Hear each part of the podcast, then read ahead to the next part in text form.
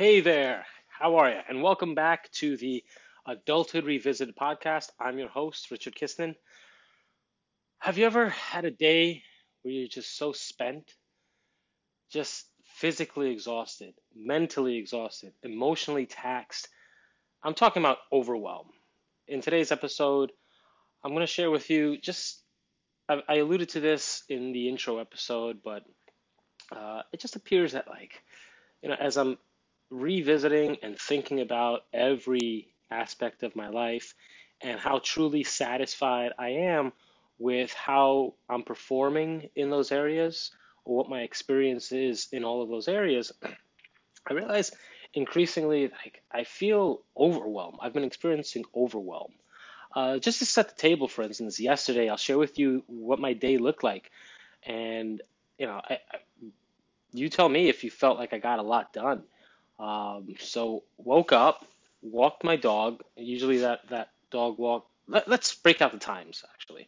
So using my bathroom in the morning takes about 15 minutes, plus or minus, usually on the plus side, whatever. Crohn's disease, bathroom breaks are a little longer than normal. So let's call it 20 minutes, then get my dog ready and get out the door. That takes about 5 minutes. Our walks are usually 45 minutes to 55 minutes, somewhere in that area.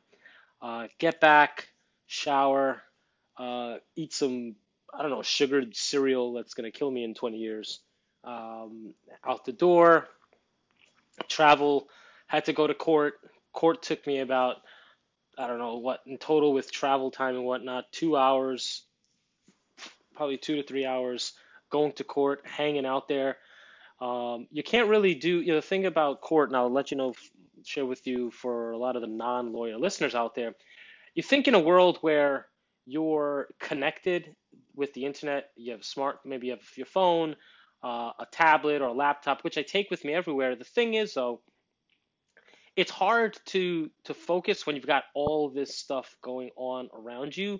And to the extent that, I want to connect to my documents on the cloud. And so as emails and phone calls come in, it's like you feel a little helpless. Like someone calls you and they think you have everything readily accessible to you. You're sitting down in court or wherever you may be. There's lots of conversations going around. It's a madhouse in court. And, people just, can you just turn to this page real quick and look at this paragraph? It's not that simple, And then tough thing is you have to sort of sit there. You can't really take phone conversations because they shush you every time you try to say something. You walk out the door, and if your case gets called, as it's, things are getting conference and you missed it, you get second called. Every lawyer out there knows this. You do not, unless you agree with your adversary that you will show up to be for second call, you do not want to be second called. Otherwise, you wasted an hour. Usually calls work. First call will be at 9:30. Second call is going to be at 10:30, 11 o'clock. You do not want to be second call, especially if your case is towards the end. So let's say the plaintiff's name starts with the letter Z, you are screwed. Anyways, so you kind of got to sit in the courtroom. So a lot of time gets wasted. It's a hurry up and wait is the classic thing. Anyways, I digress. So a lot of time spent in court. Drive back, which takes about, let's say from courthouse to where I live to park my car, half an hour, hop on the train, get down to another court appearance that I had in the afternoon. Travel there takes about 45 minutes via train. So I get to the courthouse. My appearance was at 2:30, so I'm in court around 1:30-ish or so. I stop by real quick to just grab something to eat or drink as I'm walking to the court, because I don't want to sit down and then have to, as soon as I sit down, eat and then run out, get through security and whatnot. So I'm in court. I make the mistake of plugging into my email and trying to. I find a conference room lounge, and start. And everything is how do I catch up with whatever it was? 100 emails, lots of fires, phone calls galore. It was just overwhelming. And then I got this hearing that I have with my client in there, thinking, all we got is, and he's talking to me about this minutia of something that I don't even, not relevant to today, and I don't think relevant ever, but, it's just so much over. And by the time I was done with it, I got back on the train, I'm thinking, all right, do I have enough time to get to my office, which would take, 45 minutes travel on train to my car, then hop in my car. At that point, by the time I got off the train, it's like 3:45. Traffic, if y'all live in New York City, you guys know this. Traffic on the Grand Central Parkway and the Van Wyck going east and then southbound. In the afternoon, I think the worst traffic exists on the BQE ever. I don't know why the BQE is the most poorly planned thoroughfare in all of the world. Maybe not the world, but New York City.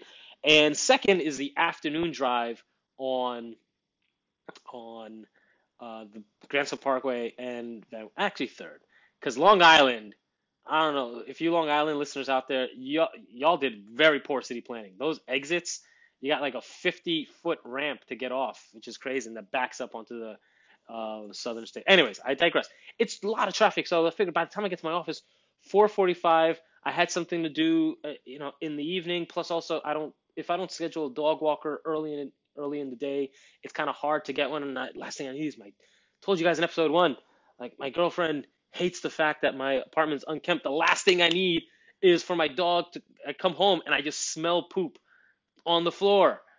Don't want that. That adds to stress. So anyways, I have you ever had those kinds of days where it's like you don't have the time to think? You don't have the time to breathe. It's you find all when you audit your time, it's all been yesterday for me. I got home and I was spent, and I thought, what did I do today? I spent a lot of time on the train.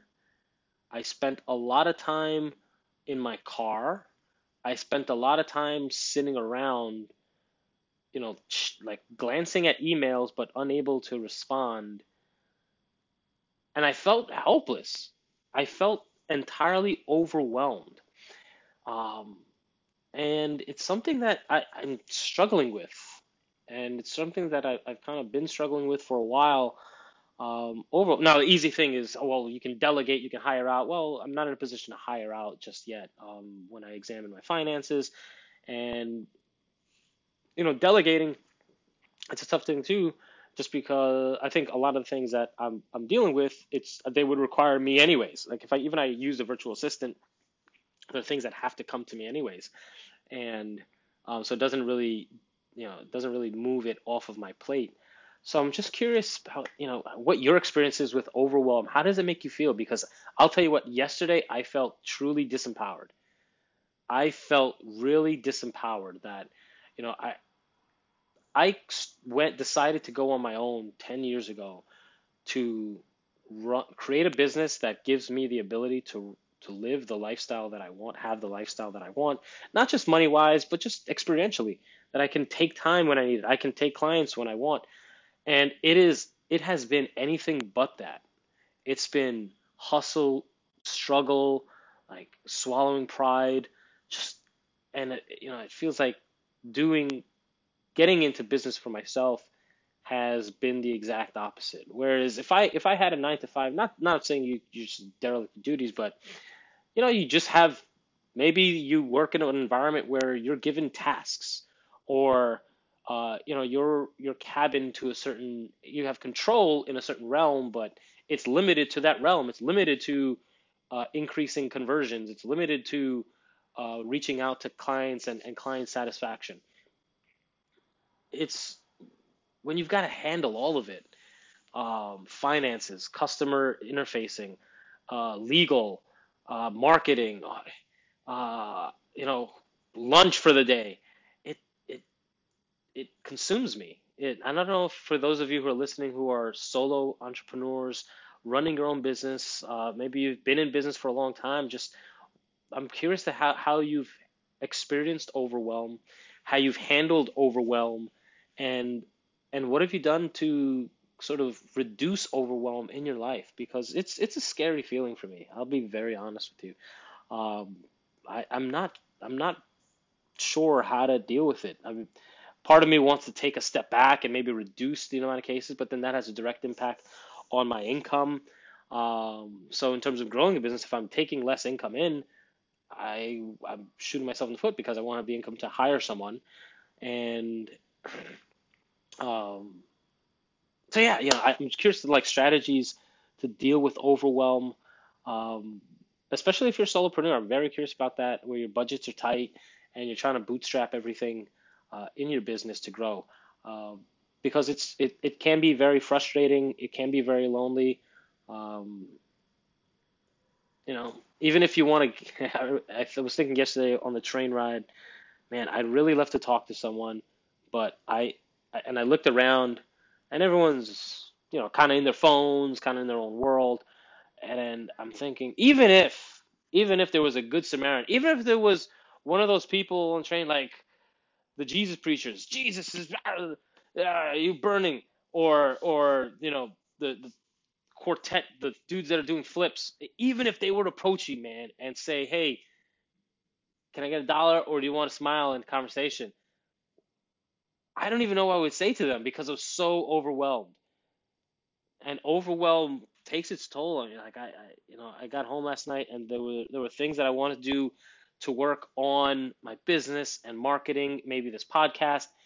And I felt paralyzed. For me, overwhelm is experiences paralyzation. And so I'm curious to know what you think about that. Am I creating something that doesn't exist? Am I being dramatic about it? I'd love to know your thoughts with respect to overwhelm. So with that, I'll cut this episode here.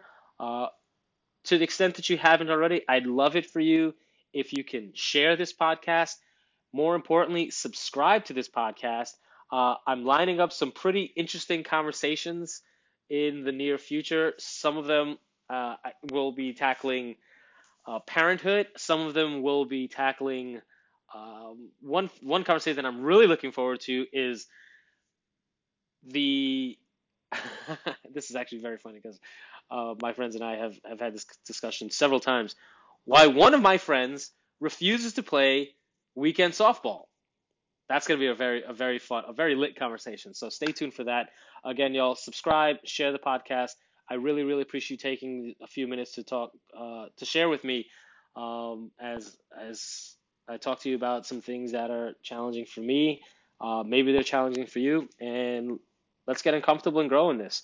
I'll see you in the next episode. Take care.